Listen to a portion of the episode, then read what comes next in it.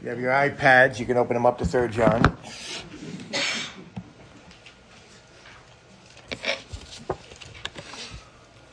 Yesterday I was in a church and um, that I preached in a long time ago, and uh, they still had one of our prayer cards when we were missionaries to Argentina. And you could see me and Katie, and look at Ellie in that picture. She a little beauty or what? And so she's a He's amazing, and um, now going to be 20 years old this year. So, how time flies. They, they, they grow up quick, and we're thankful to the Lord for them and, and um, what God's doing there. I, I want to help you this morning. I want to help you find the perfect church. All right? You guys ready for this? You, you know, you want to find the perfect church? Well, you're here. Amen. All right?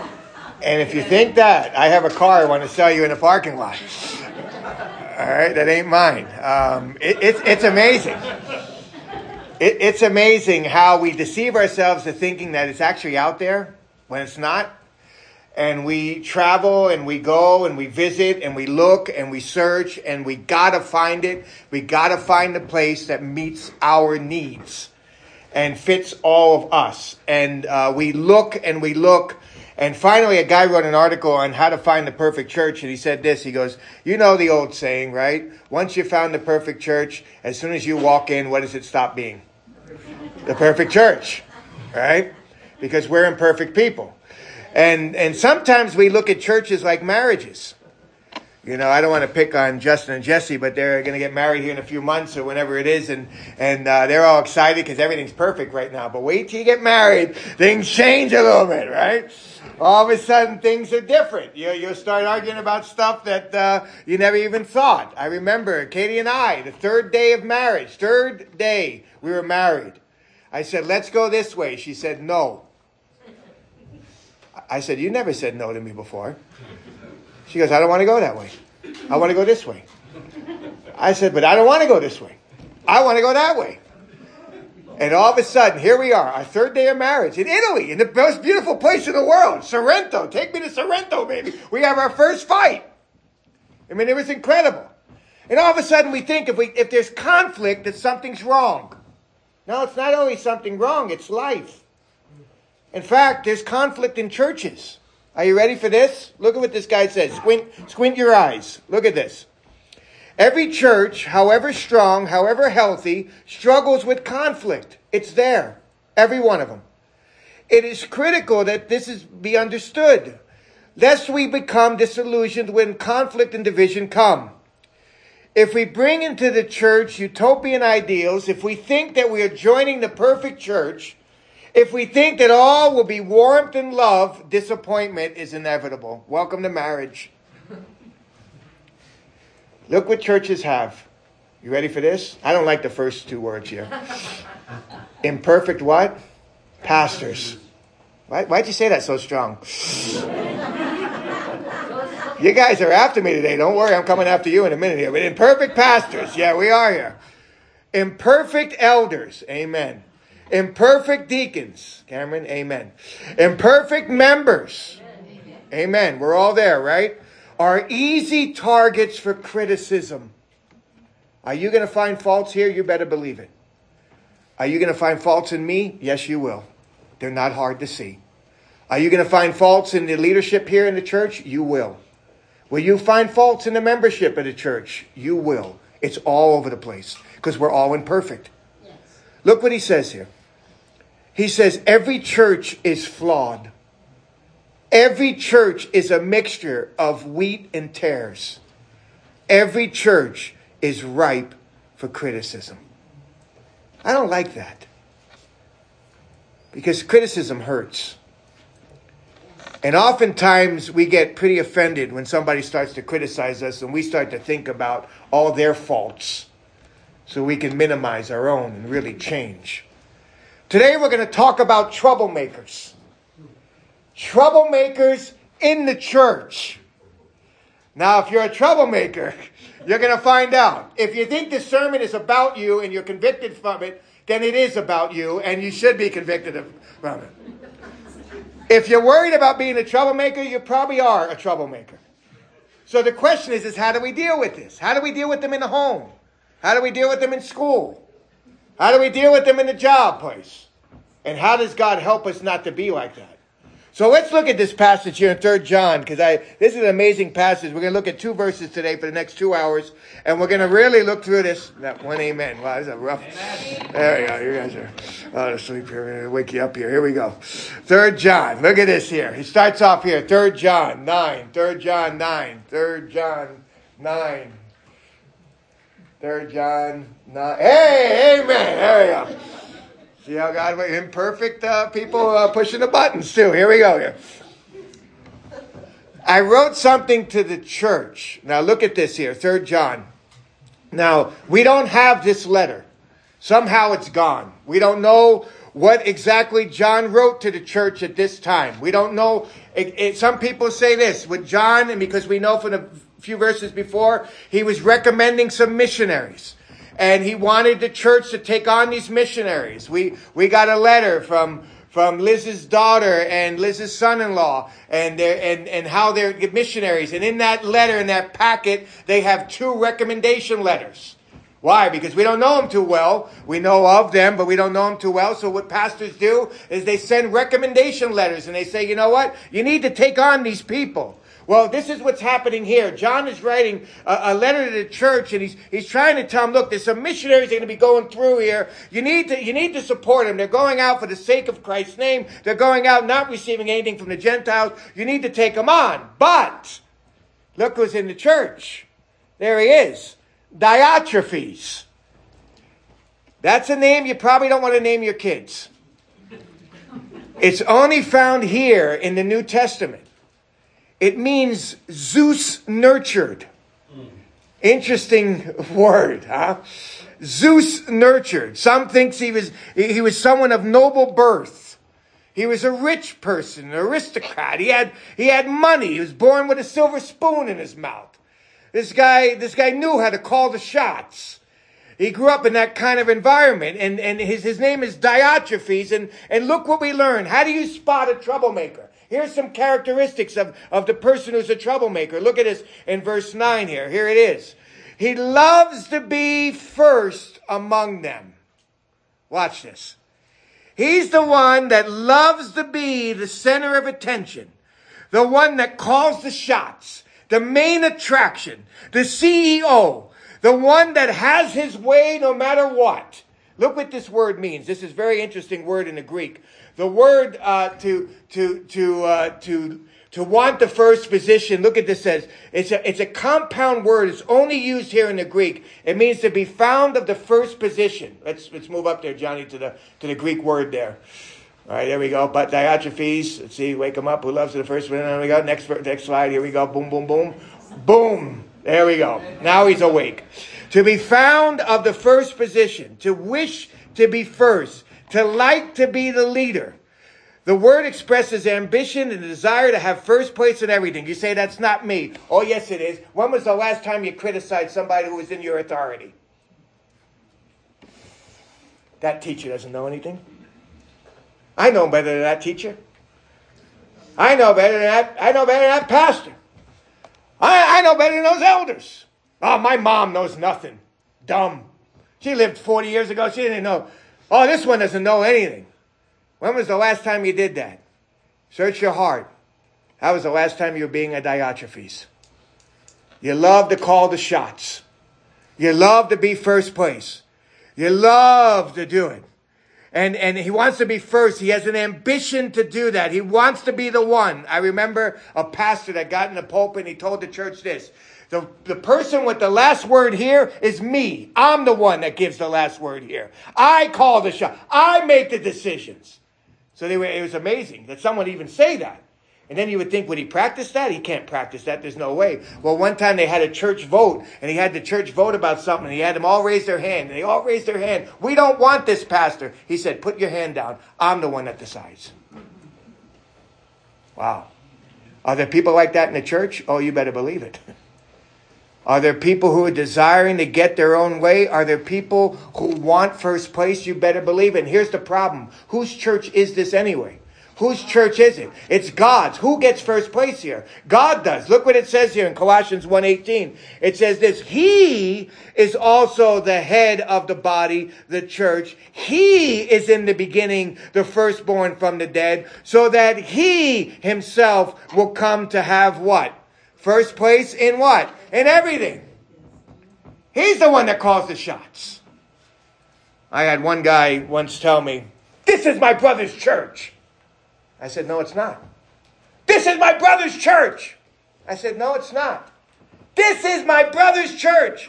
I said, No, it's not. He's looking at me. I said, This is God's church. And the moment we understand that and let Him call the shots, we're going to do what's right. But this person here has to call the shots. This person loves to be in first. This person wants the very place of Jesus Christ in the church. It could be a man. It could be, you ready for this? It could be a woman. That one amen.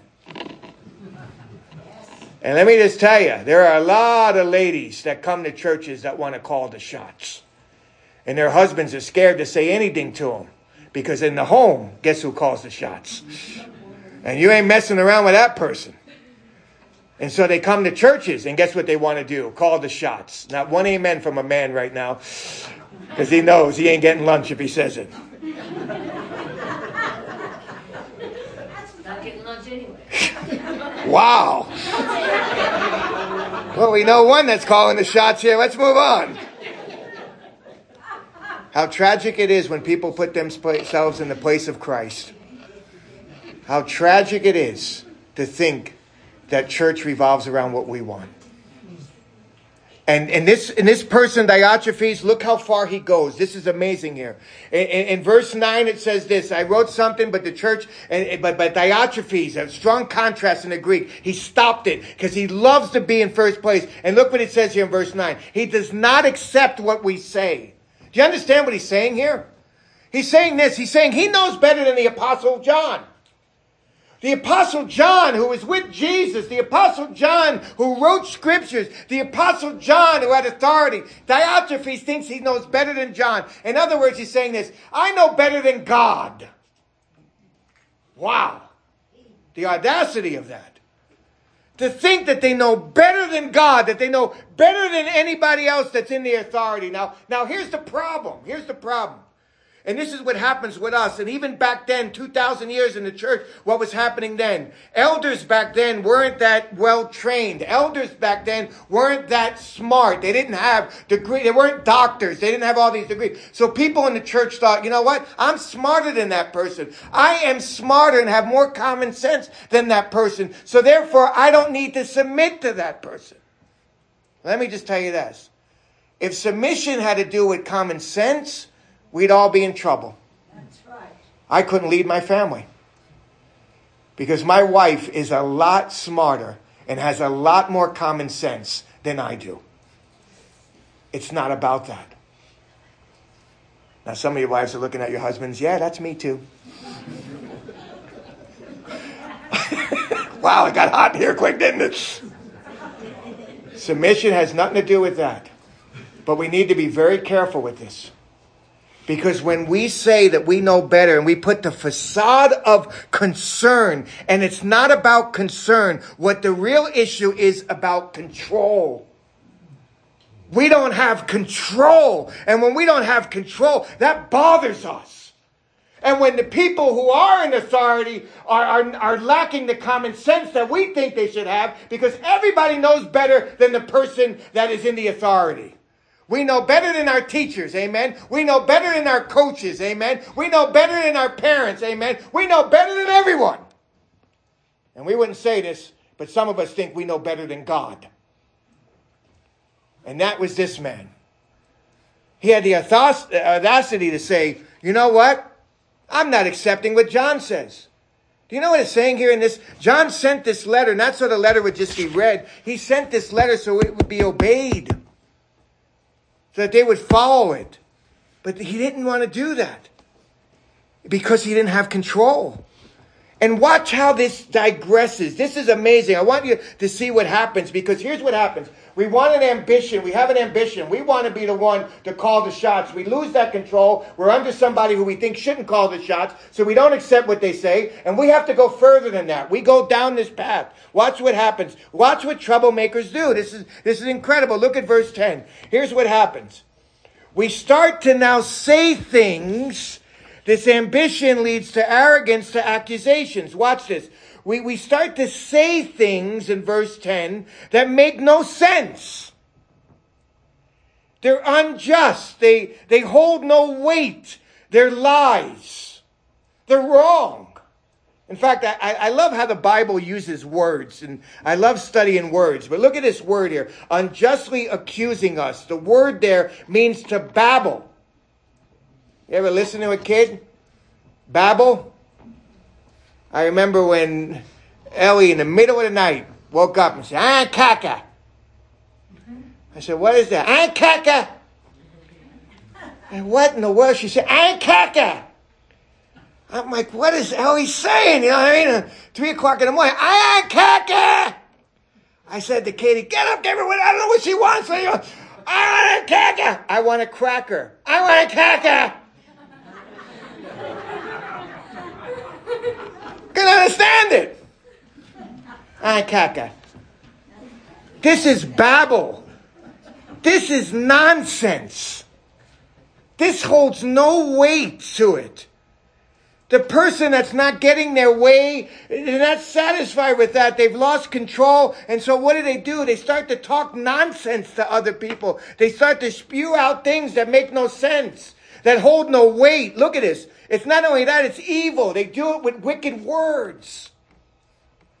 They lie. I was telling this in the first service. I remember an accusation that came against me. And believe, there, there are plenty. I mean, I have tremendous amount of faults. But one guy was going around when we decided to take the pews out and put chairs in. One guy was going around telling people, Jeremy made us take the pews out. Jeremy made us do it. Now, how do I make people take the pews out? Did I say to this guy, you, you, pews out, get them out? I mean, how do you even do that?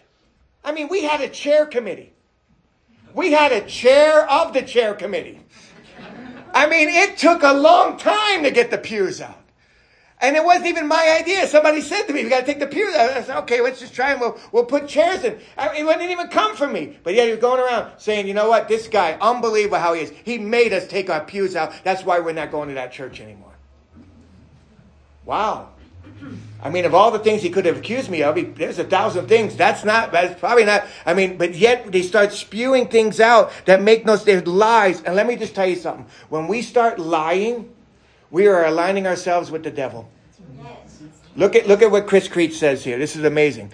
He says, Chris Creech writes this, the one sure way to recognize a clergy killer, he calls them, that's a phrase, is the use of the lie.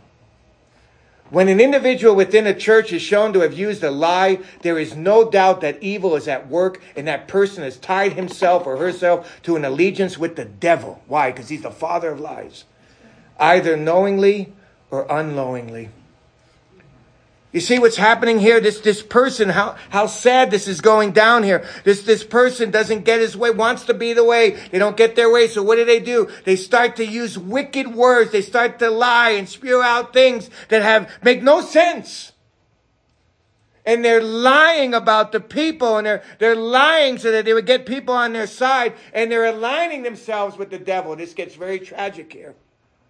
He doesn't stop there. You wish he would, but he wouldn't. Look at this in verse 10.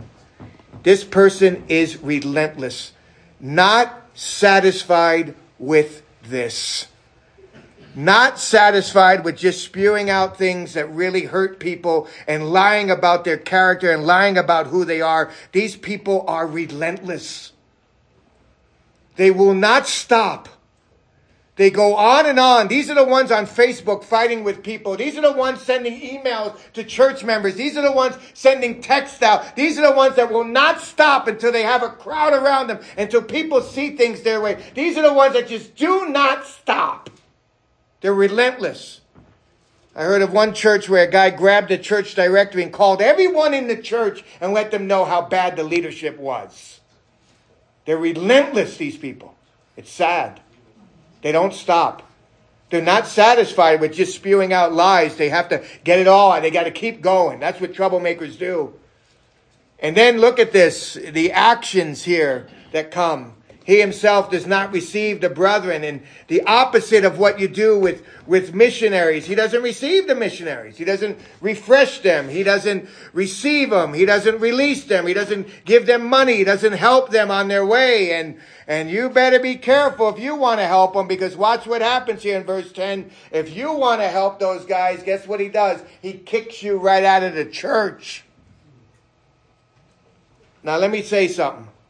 Church discipline is not a bad thing. There are times when the church must take a stand. If somebody lives in unrepentant sin that's causing division, doing things that don't please God and refuses to change, yes, church discipline is important and godly. But we don't discipline people who want to be faithful to God. And yet this guy starts throwing people out of the church who want to be faithful to God. Isn't that sad? This is, this, this, is, this is a sad life. And unfortunately, I've seen too many of this. Too much of this. Too many people like this. In fact, I got friends who are in the ministry who are no longer in the ministry because of people like this. I had one that had to call the cops on a Sunday morning to stop an incident in the church because of someone like this. It happens. It is sad.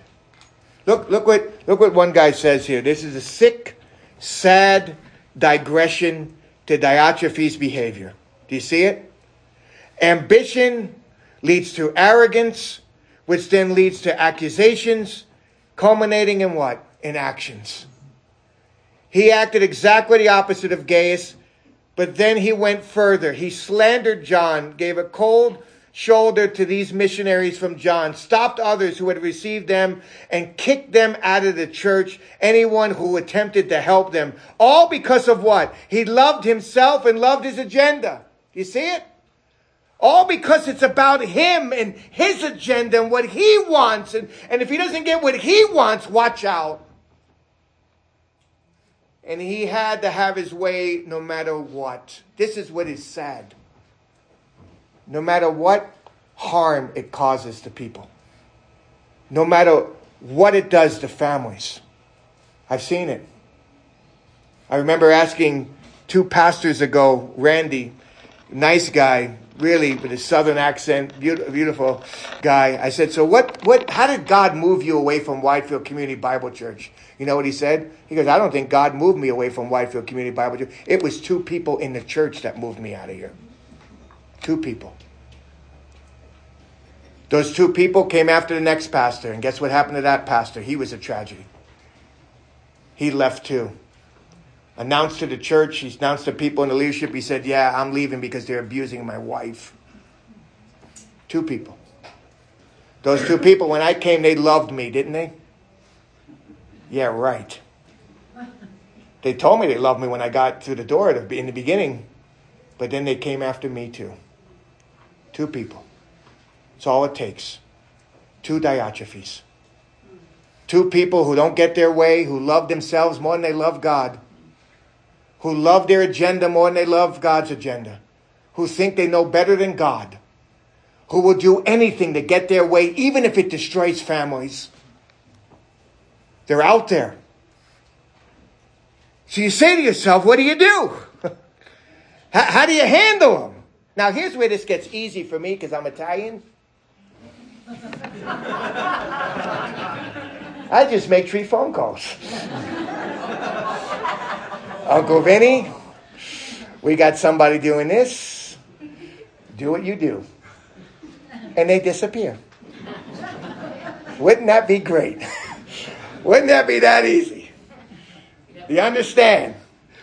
I say that jokingly, but really, it's it's kind of one time in, in Argentina, somebody did something to me, and my brother calls me up. He says, Hey, Jeremy, you want me to go down and take care of it? I says, No, John, no, no, please don't. That's not, although my flesh wants that. That's not going to be the godly response to this. I do have connections. But that's not what we do. Wouldn't it be easy if we could do it that way? I mean, we could handle it that way. I tell you how our flesh wants to handle these people. But yet we have to be godly and we have to, we have to handle them in a godly way. Now, now some people will tell you this, they'll give you this advice. Just leave it alone. It'll go away.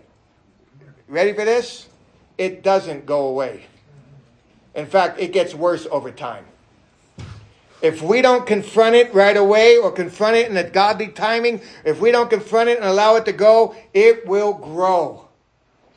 And so there are times when we just let it go, when we don't have to deal with an issue, but in this case, we can't let it go. And here's what John does. Look what it does. Look what he says here in verse 10. This is amazing. He says this, For this reason, if I come, watch this, I will call attention to his deeds, which he does.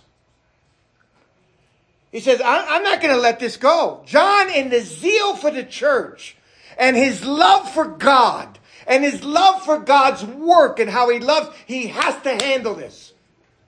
So he says, when I come, I'm going to call attention to his deeds. You know what this word means? It's the exact opposite of what God promises us when we get saved. When we get saved, God promises this most wonderful promise in the Bible. He says this I will remember your sins how often? No more. They're gone. Praise God for that. We're not going to go to heaven and there's going to be a PowerPoint of all our sins. Praise God. He says, I will remember him how often? No more. I won't hold them against you. I won't bring them up. You know what John says? He uses the opposite of word. He says this I'm going to bring it up.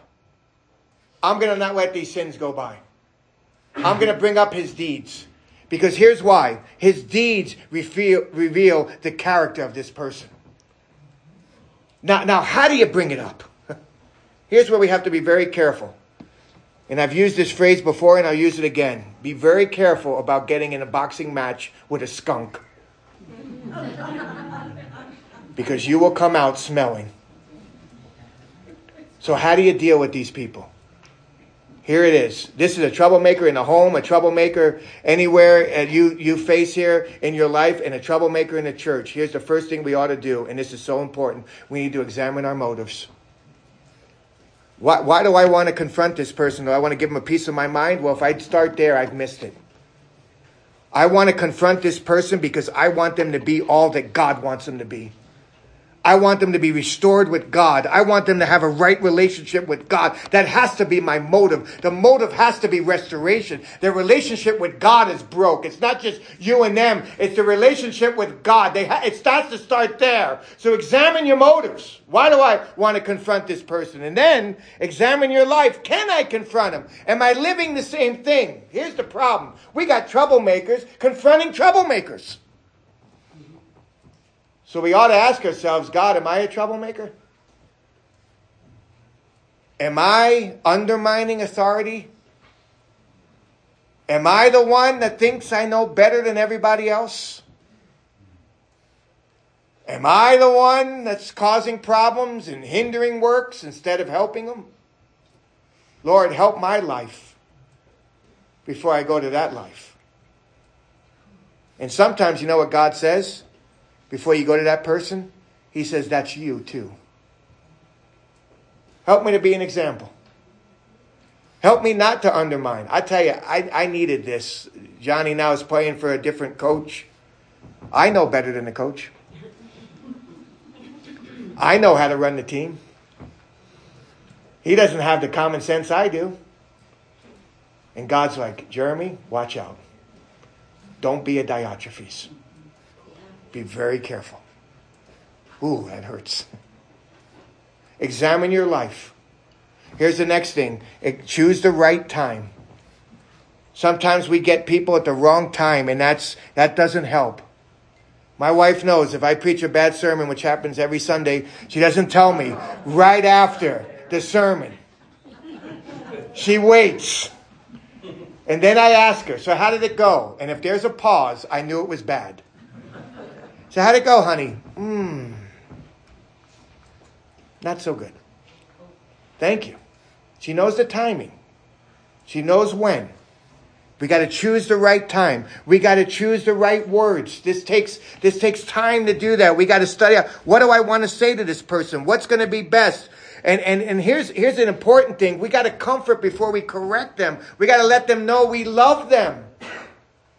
We're here out of love. We're here to help you. We're here, we're here to be here because we love you. Not, not just to correct. We, we comfort them with words. We let them know about things in their character that are great.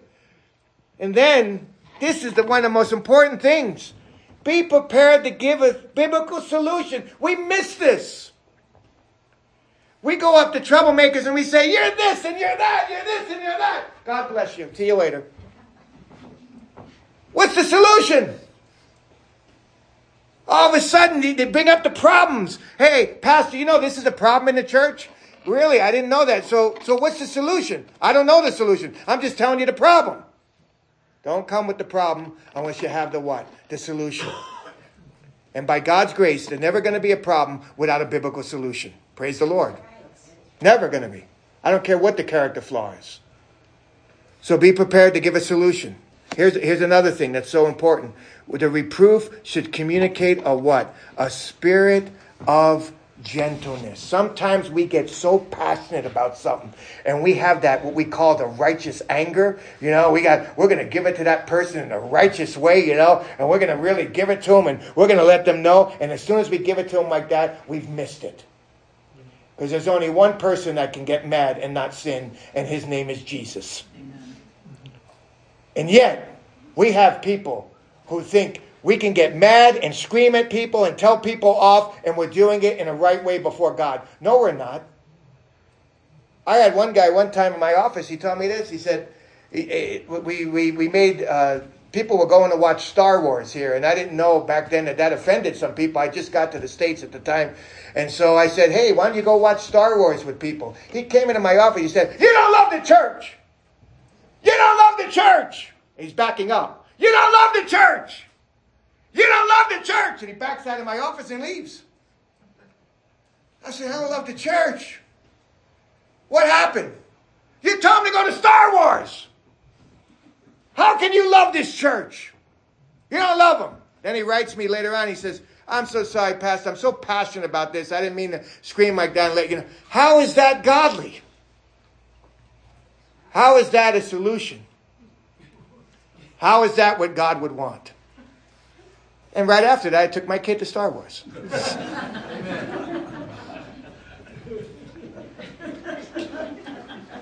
and bought him popcorn because I love him. Sometimes we miss this part because we're so passionate and we think we know what God wants, and yet we beat the people down with our words and our actions. Here's what's sad.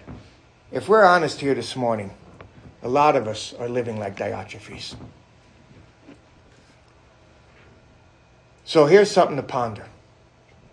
And here's something you ought to ask yourself Are you a uniter? Do you really want the best for God's church? If we want the best for God's church, it's not going to be about us. It's going to be about God. It means sometimes it's going to go in a direction and we say, you know what? If it's not an ungodly direction, if it's an ungodly direction, you leave. You go somewhere else. That, that's not what it's. But if, if it's going in a direction that we may not think, we say, you know what, God? You know best. We're going to submit to you. We want to unite. We want to help what God is doing here. Are you a uniter? That's what Gaius was. Look at this next thing here, as Johnny hits something to ponder here. Are you a uniter? And then notice this here. Are you a what? A divider. Are you someone undermining what God does? You do it in the home. I don't agree with your mother, but let me tell you, kids, something. That's undermining the wife. That's undermining the mother. Well, I don't agree with your dad, but you, we'll have to do this. That's undermining the father. That's undermining the dad or going around people's homes. I, I, I, don't agree with this. I don't like what, what's going on here. And, and I, I think we need to change that. I don't, I don't like undermining what's going on, dividing what's going on, hindering what's going on. It is so easy for us to do. I don't like what the coach is doing. I don't like how, how he's doing this. Undermining what the coach is doing. Undermining. It is so easy for us to live like this. So we say, God, help our hearts. Help me to be a uniter, not a divider. And when things don't go my way, help me not to pout and shout like a little three year old and sit there in the church and say, you know what, I just didn't like what they were going to do, but I'm here anyway, and I just don't like what they're going to do. I said this this morning and it backfired on me. I said, don't sit in your pew like this. And then Stephen came up to me and said, you can't say that because you got rid of the pews. Anyway, so. that was a good one. You got me good on that one. don't sit in the chairs. Frustrated, undermining, and causing pain, unnecessary pain to people and destroying lives. Life is too short for that. Yes. I have friends who are casualties in the ministry because of this. Who studied and worked hard, got doctorates, who loved the people they were serving, but who two or three destroyed him. I've seen it too much. It pains me. Let me just say, it makes my stomach sick. I, I, I, w- I wish I could say that Whitefield doesn't have any people like that. It's not true. They're everywhere. They have to be in charge. Because if not, they will let you know. And they will make sure they will make the ultimatums. They will make the accusations. They will say the harmful things. And then they will go their way. And we're left wounded. God knows. I tell people, you know what? We need people like that around us because they cut us down to size. They put us on our knees. They make us cry out to God. They make us examine our lives like ever before. But I pray that no one here is living like this. That you look, you take a hard look at your life, and you say, God, am I a uniter or a divider? Am I undermining what God is doing because I'm not getting my way? Or am I rejoicing in what God is doing? You remember John the Baptist? He started to get the fame. And what did he say? He said, He must increase, but I must what? Decrease. It's not about me, and it's not about you. It's about Him. He calls the shots.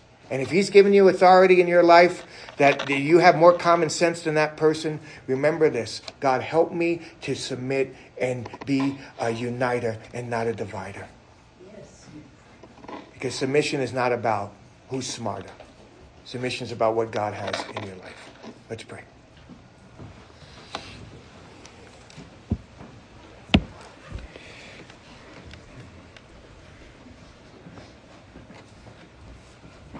Father, we come before you, God, because we realize that these characteristics are in all of our lives.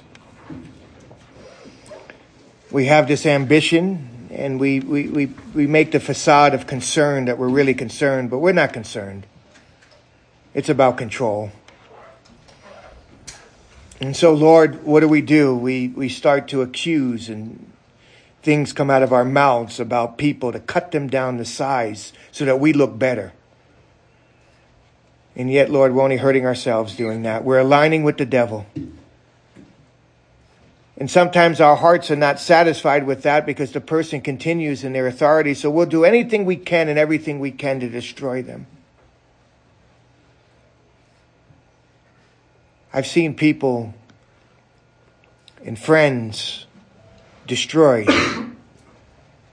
and God, I, I just pray, Lord, I pray for Whitefield Community Bible Church. I pray with all our flaws, with all our imperfections, that you would help each one here to have a heart to seek your will and to want your agenda above our own. May we make our lives about you and not about us. There are some who are in classrooms looking at teachers and saying, This guy or this girl knows nothing. Lord, help their heart during those moments to realize that you have put them in that place at that time so that they would submit to imperfect leadership, knowing that one day they're going to want people to submit to their own imperfect leadership. Help the wife or the husband who's undermining each other. Help, Lord, the worker who's undermining the boss. Help our hearts today. Because whether we'd like to admit it or not, we all have these characteristics in our lives. So we come to you, we open our hearts, we ask you to forgive us, and we ask you to cleanse us, and we ask you to change us. We don't want to be the same. We want to stand out. We want to be different. We want to show the world that there is a God. That in the midst of things that we may not agree with, that we're willing to submit because we want your will, not ours. So help us, Lord. We praise you and love you in Jesus' precious name and for his glory. Amen.